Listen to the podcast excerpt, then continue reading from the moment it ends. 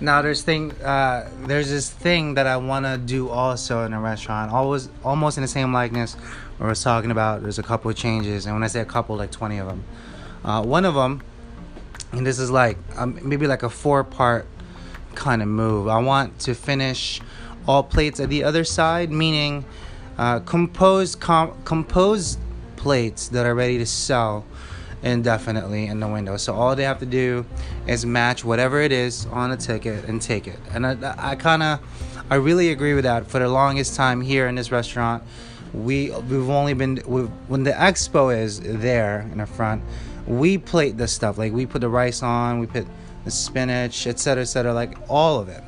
But in reality, you really want to have finished complete plates to the window no matter what and, and this will save on headache and labor on everything that we do.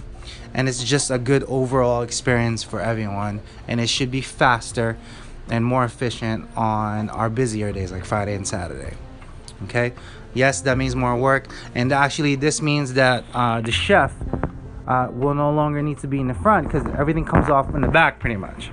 Right? So we're going to be over there by grill side which is the one facing expo. We're uh, putting the plates all together right there if we need it. it goes to the window and then we just uh, and then we just sell. Now, granted, the only thing that we have to worry about is some of the uh, the pantry items. But before I talk about that, just a word from our sponsors. Okay, so on the pantry side, literally, I mean, we can't if there's a protein that comes over, cool, and then we just ask for the um, the salad that's across the way. And here's here's where it's kind of a bit of a headache, right?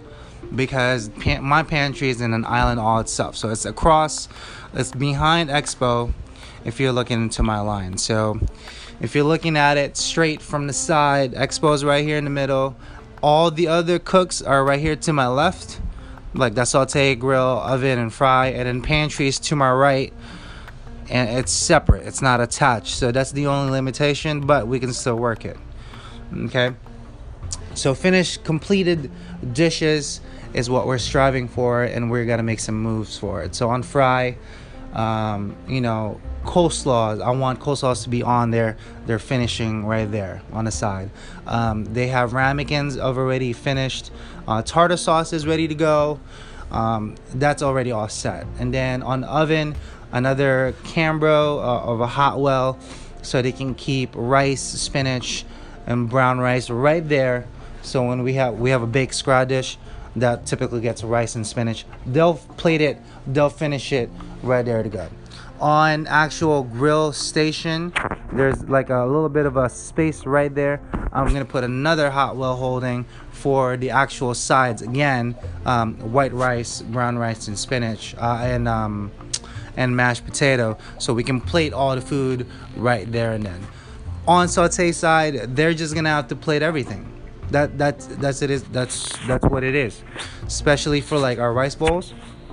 There's a lot that needs to happen and there's a lot to be there's to be a lot of uh, thought and processes to this but it should be easier all the way throughout all across the board. So that's one that's one of the 20 changes um, and there's more like lumped into four in one go. So hopefully you guys are following me still, but let's keep at it.